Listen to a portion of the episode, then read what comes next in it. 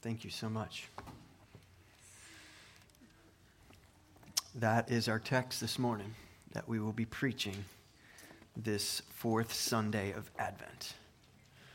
Uh, before I get to the text, I just want to encourage you uh, towards just that you would be intentionally, even strategically thinking what does your life in God's Word look like in 2023? Um, so that we're not just kind of drifting around in 2023 when it relates to God's Word. Is his, his Word is worth it. It's worth some attention. It's worth some end of the year focus to think through how do I want to approach God's Word? Okay, so um, on our website, you can go there. There are different reading plans that are available uh, to you. You want to read through the Bible in a year or two years or more, whatever that might be. It, it, it's not, it's not um, you know, some, some box to check that we're talking about. It's, it's that intentional, thoughtful, how do I want to approach God's Word? Um, whether you read through it in a year or two or five, it's that daily, I want to be in God's Word. So please, please hear me on that and be considering that. And uh, yeah, we're going to preach Revelation 19 this morning. Well, I met her when I was when I was 16, she was 15. We dated for 5 years. I began saving for an engagement ring, a wedding ring, and I asked her to marry me on Lake Eola in Orlando. And then our wedding day was getting closer and closer, and the anticipation of our wedding day, there's nothing quite like it outside of the anticipation of a child. That till death do us part commitment was the picture up there? Okay, it is. Okay, yeah, so it's a few years ago. It's a few years ago. We were young and in love, and we knew we wanted to spend the rest of our lives together. Do you remember that anticipation for your wedding day or, or that anticipation, like I said, of the birth of a, of, of a child? I've stood next to many a groom at many, many weddings as that groom is anticipating his bride, and there's just this building sense of anticipation and suspense. There's nothing quite like that moment. Bridesmaid after bridesmaid after bridesmaid, sometimes nine of them walking in, and then the song changes. And now it's the bridal song, and the doors open. And there's some guy standing back there with that bride, and that's all he, he sees. And, and, and you've seen it. Some, some of us some of you fall apart at that moment, right? Like, wow, that's that's my bride. That's the woman that I will spend my life with. Kim and I, well, we we smiled so much that day. We said, you know, at the end of the day, our face hurts. Like just, you know, our muscles aren't used to just that constant smiling and just that joy. Well, welcome to Advent. Welcome to the anticipation. The marriage supper of the Lamb is what Justin just read for us a few minutes ago. Before we dive in, let's pause and pray. Lord, would you now just come and be with us and meet with us as we preach your word? Lord, we recognize that without your Spirit's presence, they're just words floating out into the air, Lord. But by your Spirit, these words have life, Lord. They, they cut in our heart, Lord. They, they, they transform us, Lord. We, we come to a place of repentance and faith, Lord, and, and for the believer, a place of just glorious worship.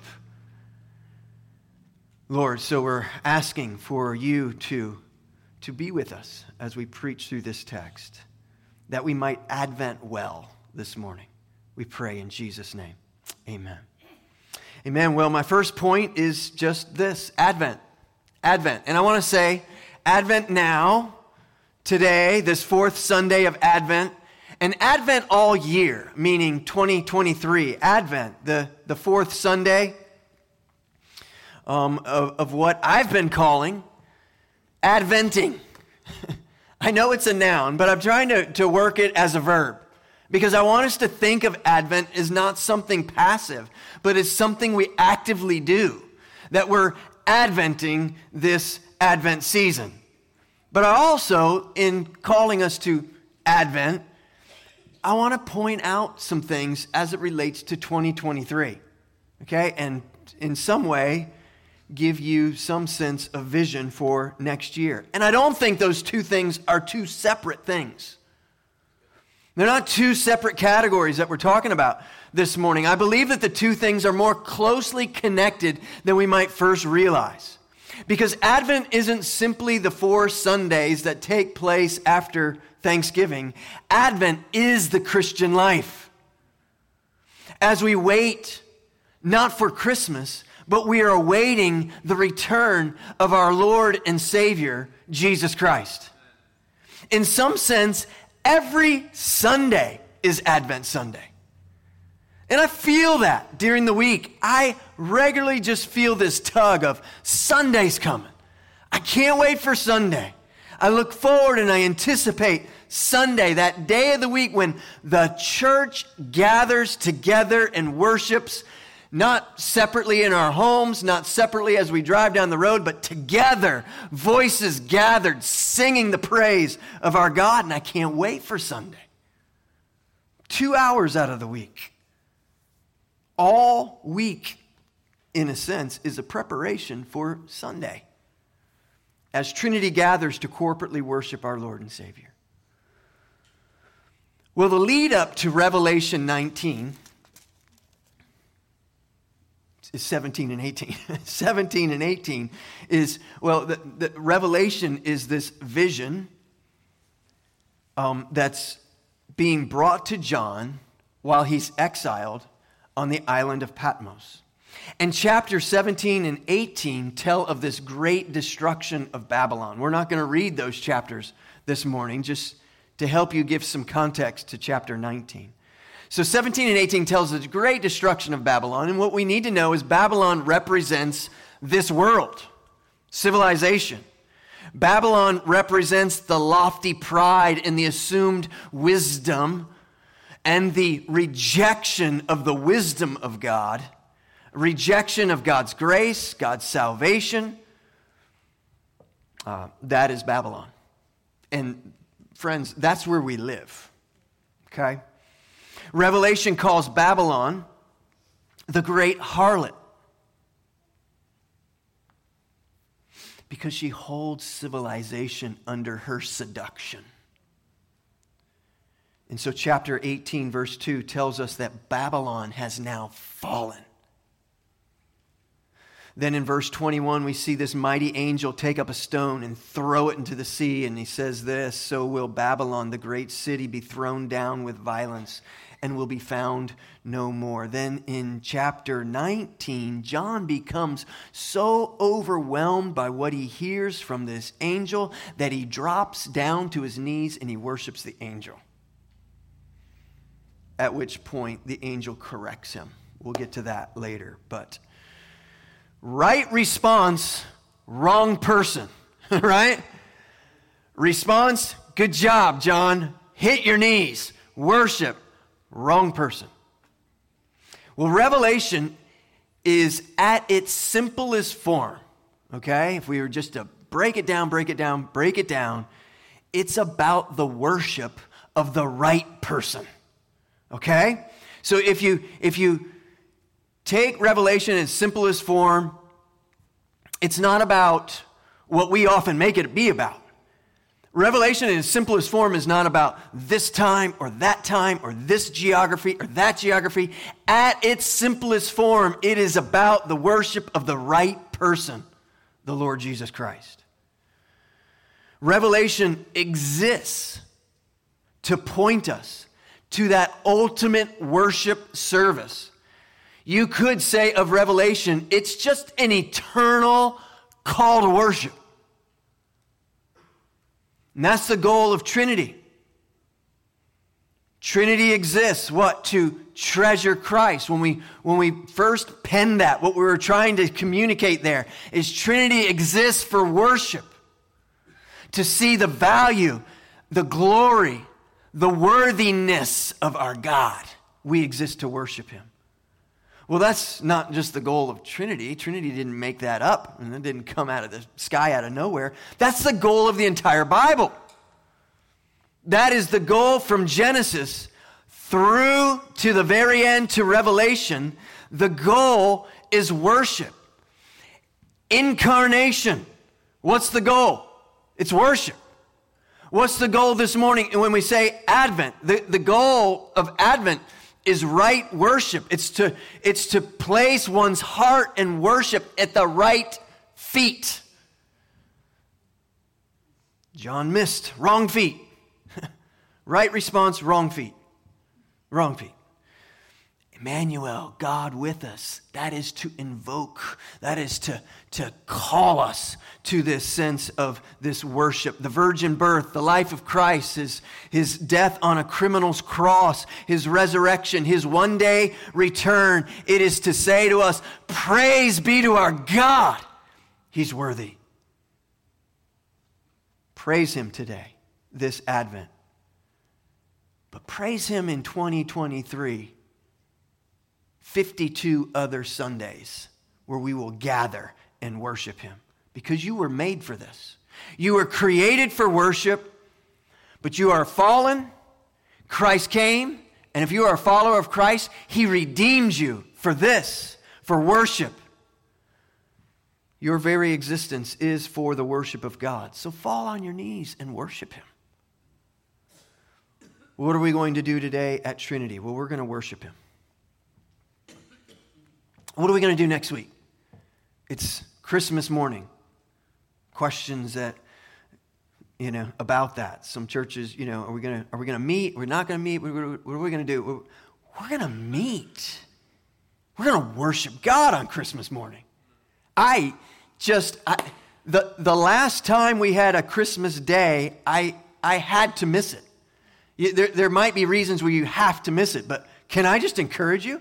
If you're local and you're in town, and I can't wait to be together next Sunday. I get to do Christmas morning with you. We get to do this together. Uh, it's why it's important. You may be here, you might be a guest.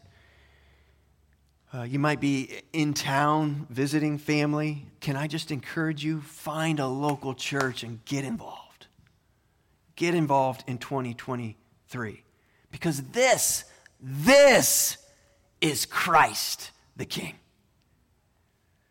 So, the goal of Genesis all the way through to the very end of Revelation, there's just one goal it's worship the worship of the only one who's worthy of all of creation's worship. So, can I just say to us, renounce Babylon? Renounce Babylon. Renounce and all of her seductions, all of her uh, offers of wealth and fame and pleasures and just endless, endless, endless entertainments that seek to distract us from what is of greater glory and value because we so easily bow at the wrong feet. So, Advent every Sunday of 2023, and, and Advent, Christmas, and Advent, He will come again. Because the seduction of Babylon is relentless, she will not cease to seek you out, us out. So, if I could say 2023 at Trinity, less Babylon and more Bethlehem. So, today and all of next year, we will corporately gather to remind each other that Christ is Lord over Babylon, to remind each other that He came born as a baby, died a criminal's death, rose from the grave. He will return for His bride. Praise Him. He is worthy.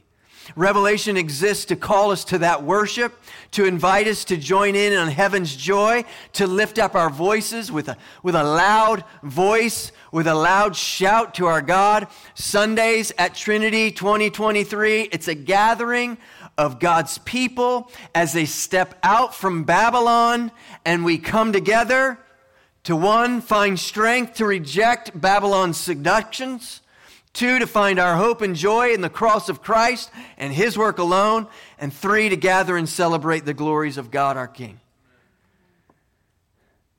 Because Sunday is no religious duty. Please do not be here out of religious duty. It is absolutely a glorious gospel delight to come together. John Piper says it like this And therefore, worship is an open declaration to all the powers of heaven and to all of Babylon that we will not prostitute our minds or our hearts or our bodies to all the allurements of this world. Though we may live in Babylon, we will not be captive to Babylonian, Babylonian ways, and we will celebrate with all our might the awesome truth that we are free from that which will be destroyed. Amen.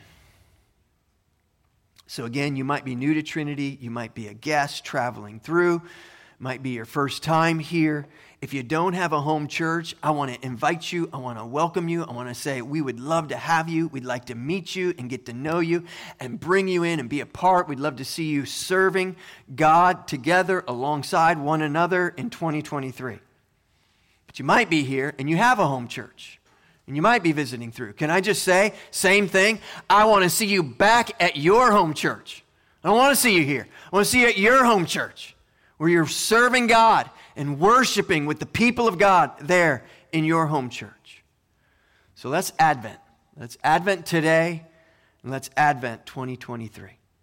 All right, now more particular to the text. There are five surprising Advent moments from Revelation 19. I say surprising simply because when we typically think of Advent, you're probably thinking, well, Luke 2, Matthew 1, Isaiah 7 or 9. We covered Galatians 4 a few weeks ago. There, there's a, a lot of different places that we could go for Advent. You might not be thinking Revelation 19. So, five surprising Advent moments from Revelation 19. Number one, Advent calls us to worship. It calls us to worship. So, chapter 19 is loud. You just need to know that. Well, Revelation is loud in and of itself, but after this, I heard, verse 1, what seemed to be the loud voice of a great multitude in heaven crying out, Hallelujah! salvation and glory and power to our God. Now, why, why the cries? Why, why the loud voices in heaven? For his judgments are true and just. Listen carefully. For he has judged the great prostitute, that is Babylon, that is this, this world, who corrupted the earth with her immorality and has avenged on her the blood of his servants. Okay? That's, that's, that's the reason for the loud celebratory worship. He has avenged the blood of his servants. So, what are we talking about? Well, what verse 2 is talking about is that throughout history, God's people have been waiting and anticipating and waiting and waiting because throughout history, God's people have been persecuted. They have been fed to lions, burned at the stake, lit on fire to light up Nero's gardens. It's still going on in other parts of the world. I know we live in the American bubble, but the reality is, is there are Christians today who are suffering because they serve Christ. Well, what Revelation verses 1 and 2 is saying there's a loud voice worshiping God because there will be a day when they will be avenged. God's people throughout history around the world will be avenged. Now, to be clear, we're not talking about just everyday suffering. We're not talking about suffering like I've had cancer suffering. We're talking about suffering because I'm a servant of the Lord Jesus Christ. I'm persecuted because I'm following Christ. Reality is, is I can't say that I've suffered for Christ living in America. My life has never been threatened. I've not been imprisoned. I've not been beaten an inch from my life, from death, for my faith. I've read about the martyrs, those who were burned at the stake. I've told you of my favorite martyrs Ridley, Latimer, Cranmer, the English reformers who were burned at the stake. I call them my friends, but I don't know them. I call them my friends because I feel like I can take books off the shelf and do coffee with them. But I look forward to the day to be able to talk with these guys who were burned at the stake because they followed Christ. I want to talk to Cranmer. I'm going to interpret in my own, my own words, but Cranmer was the one who said, um, well, he denied Christ under threat of, of, of his life. He denied Christ. And then he recanted his recant. And so when he was burned at the stake, he put his hand in the fire and said, The hand that signed that recantation, let it burn first. In front of a crowd of people. Oh, I've not suffered for Christ. Well, what Revelation is doing is it's helping us to see there will be a day of ultimate judgment on Babylon and the blood of all the saints who have gone before us, who have been persecuted, who really know about suffering for Christ. Their blood will be avenged. And Advent calls us, it calls us to worship today and on that day, Revelation 19 day because Christ is returning. And on that day, those who have suffered for Christ there will be just this loud worship.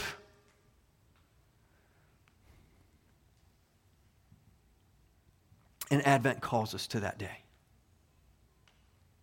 You know, on a small scale, I regularly pray, God, vindicate your word to this lost and dying world. Vindicate your word before this world that mocks it and rejects it. God, would you vindicate yourself in your word as we preach? Week after week. And, and Revelation 19 shouts back at me with a loud heavenly voice I will absolutely vindicate the word. Number two, Advent shows us who God is. So, verse 6 then I heard what seemed to be the voice of a great multitude, like a roar of many waters, and like the sound of mighty peals of thunder, crying out, Hallelujah! For the Lord our God, the Almighty, reigns. First of all, what did that voice sound like? Can you just can we just pause a moment and consider that voice, that roar of mighty waters, that mighty peals of thunder and the crying out? What did all that sound like? Because I've stood at the base of waterfalls and probably you have too. I've I've rode on that Maid of Mist boat tour at the bottom of Niagara Falls. I've heard that crashing of the waterfall. I've stood on the beaches as thundering waves crash on the shore. I've run like a little girl at the clap of thunder that landed seemingly nearby. Can you imagine this sound? What are we talking about here? This mighty waters and mighty peals of thunder and this crying out, Hallelujah. For the Lord our God, the Almighty, reigns. He reigns, which means they sing because, because this king has ultimate victory. He reigns. They shout because his will will be done. They shout because the ultimate sacrifice, the ultimate suffering is none other than Christ himself. He himself will be vindicated on this day.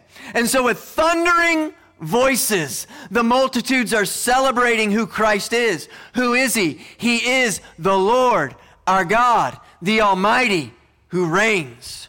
Victory belongs to our God. Salvation, they will say in other places. Verse number one Salvation and glory and power belong to our God. This is our God of salvation. What must of the thundering voices must sound like? Christ rules and he reigns today, and he will rule and reign tomorrow. Humanity is always jockeyed for position. Who will rule? Who will reign? This is done on grand scales and small scales. Grand scales, kings and presidents and prime ministers and dictators. Small scale, moms and dads, me and you, sons and daughters. We're all jockeying for position who will rule, who will reign. The lust to be the Lord God, the Almighty. Well, that just takes us back to the Garden of Eden. That's just common flair for fallen creatures like ourselves. It's what drives politics. Who will be the Lord, the Almighty? It's what drives Hollywood. It's what drives sports, but it's also what drives our hearts. We want to be the Almighty reigns. That's why we get angry.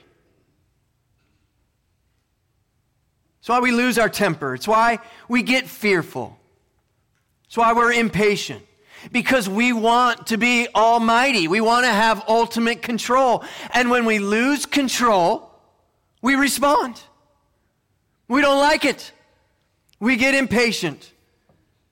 We get angry. There's a reason why veins are popping out of facial there's a reason why there's tears. There's a reason why there's this, this feeling in our gut of nervousness when, oh, some, uh, we don't have control. And it reminds us I want it. Belongs to the Lord. Domitian proclaimed himself to be the Lord God, the Almighty. And Advent reminds us that God will have the last word. He came in the fullness of time, Galatians 4, and he will come again at the right time. He is the Lord God, our God, the Almighty, who reigns. There is none who compares to his might. How silly of us or any of humanity to think otherwise. How proud it is of humanity to exalt itself, the created over the creator. How foolish is this of the hearts of man.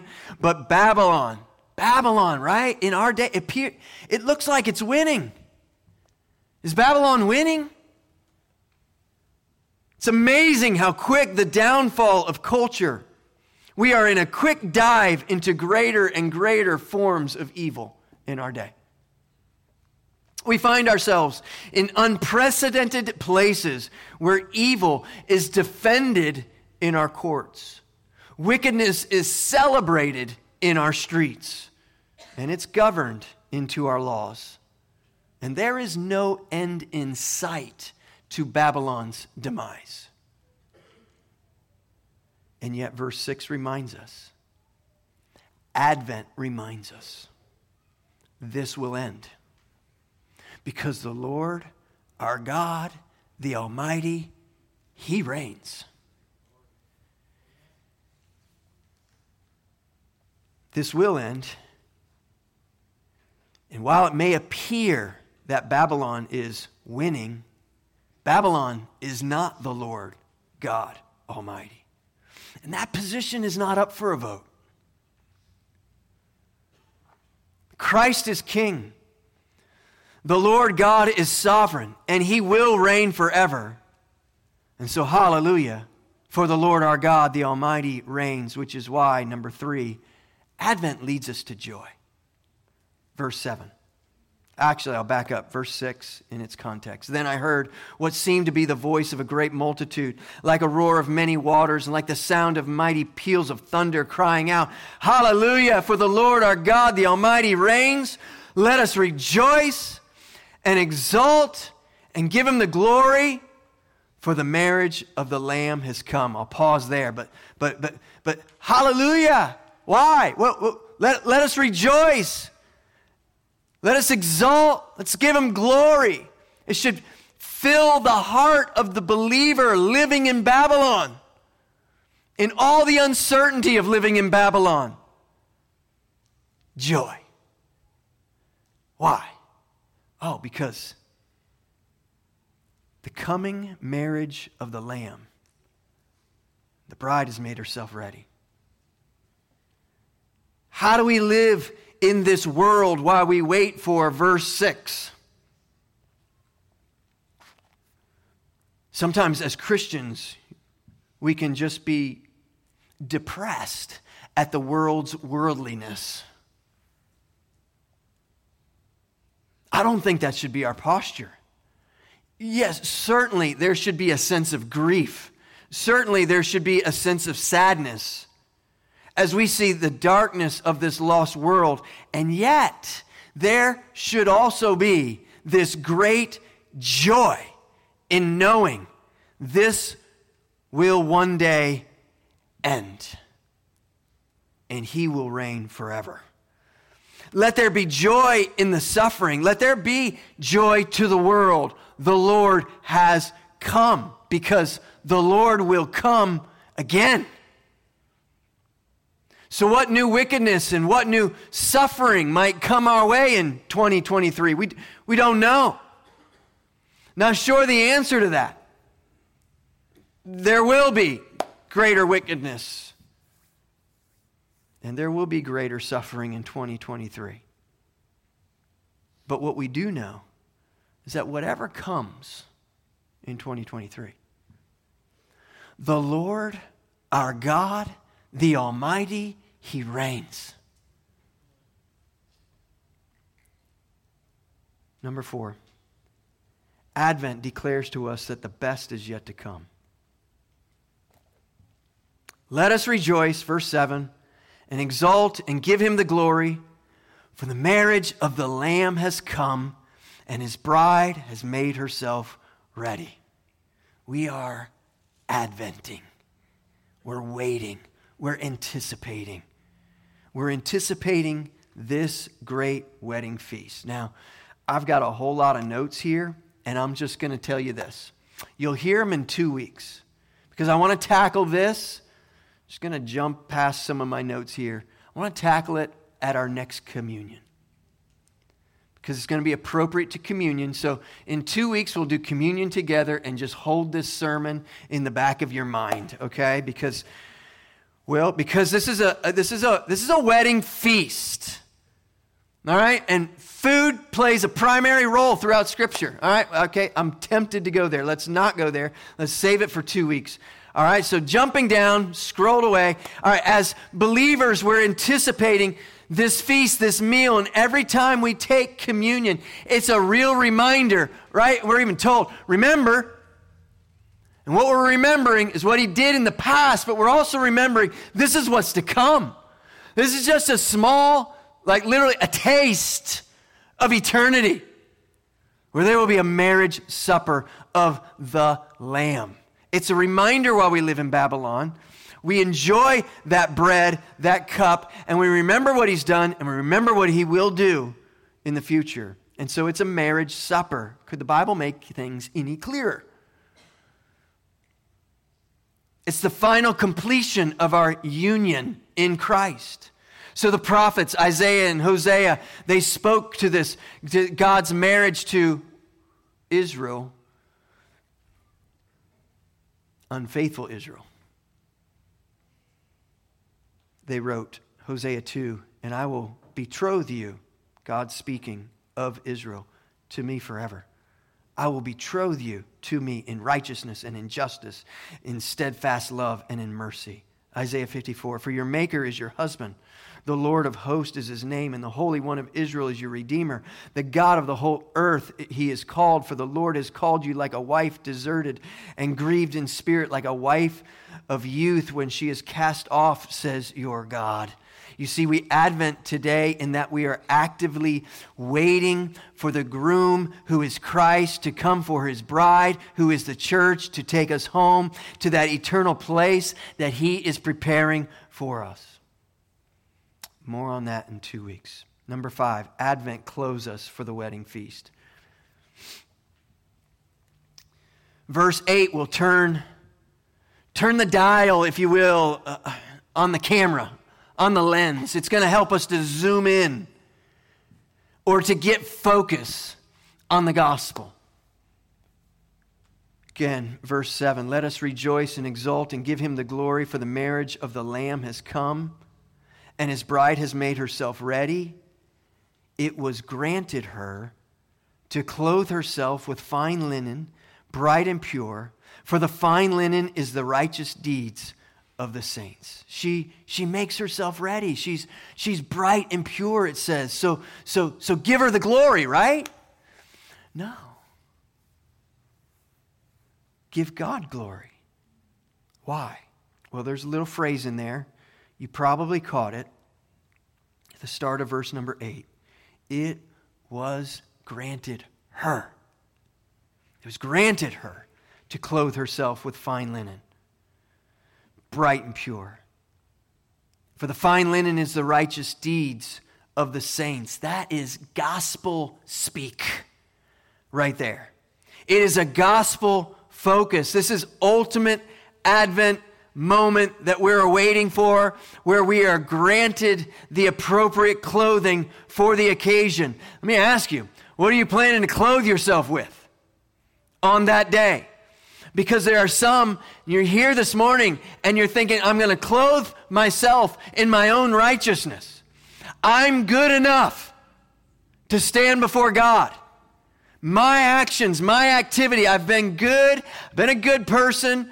Look, you're, you're, you're looking at the Lord God Almighty more as if He's a Santa Claus, looking at you who's been naughty or nice. Stand before the Lord clothed in your own righteousness. Be morally honest with yourself. Be morally honest with yourself.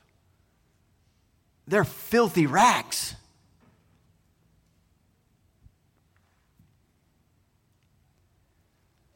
What will you clothe yourself with? Well, the bride makes herself ready by putting on what is granted to her. And the prodigal son returned right? Having been eating among the pigs, filthy and nasty. And the father ran to the son, embraced him, and he says this Bring quickly the best robe. That would have been the father's robe. Bring quickly the best robe, put it on him, put a ring on his hand, shoes on his feet, kill the fattened calf, because we're going to have a feast. And you're not coming to the feast dressed like that. I've got clothes for you.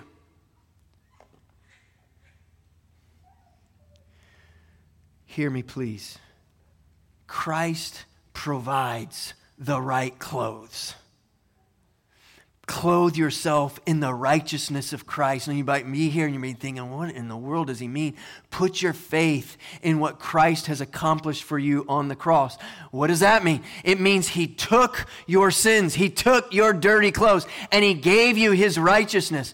You, when we say that we're saved by faith in Christ alone, we're talking about this faith. I trust in the Lord Jesus Christ to clothe me. I don't want to stand before God clothed in my righteousness. I, I've got no standing. We stand in Christ's righteousness. Praise be to God. The clothes that was granted her, the clothes that he provides. I've got a book sitting here on the pulpit. It's called, I'm going to attempt to do this. Um, Alexandra, help me. El sacerdote de los ropajes sucios. I might not even be anywhere close. All right, so Christian's probably laughing on screen right now. Um, it's the priest in dirty clothes.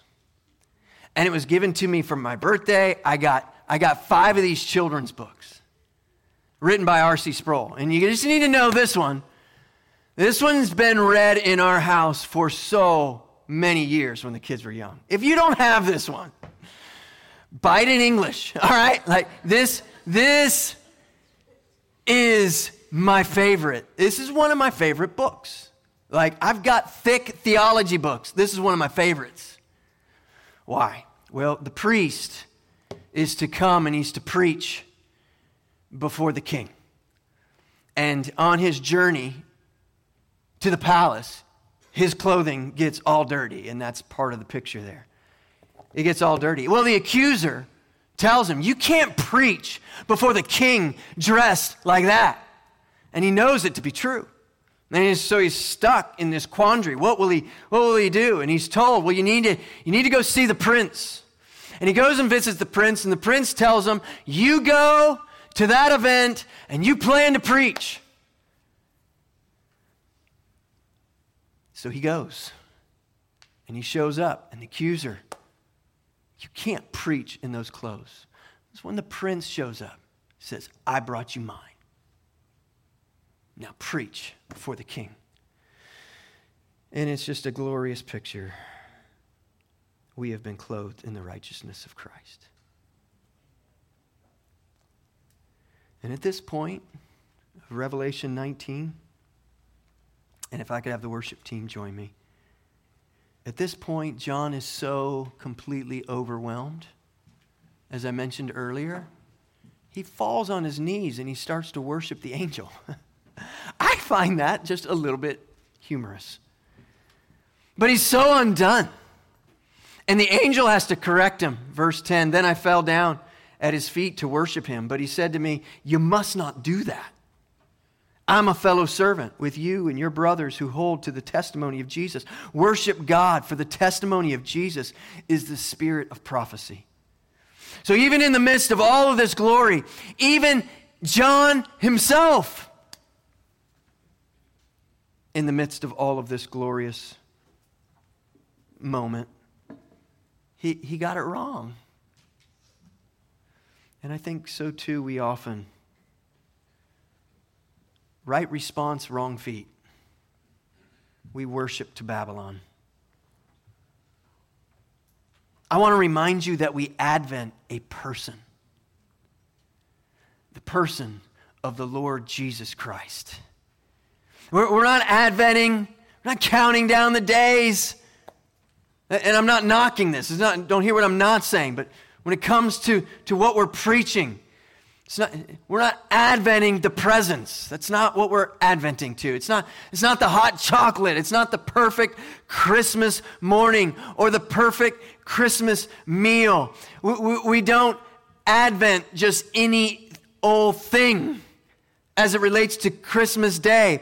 We advent the perfect Son of God, Jesus Christ, the Lord our God, who reigns forever. He is the Almighty. And we worship Him, and we worship Him alone.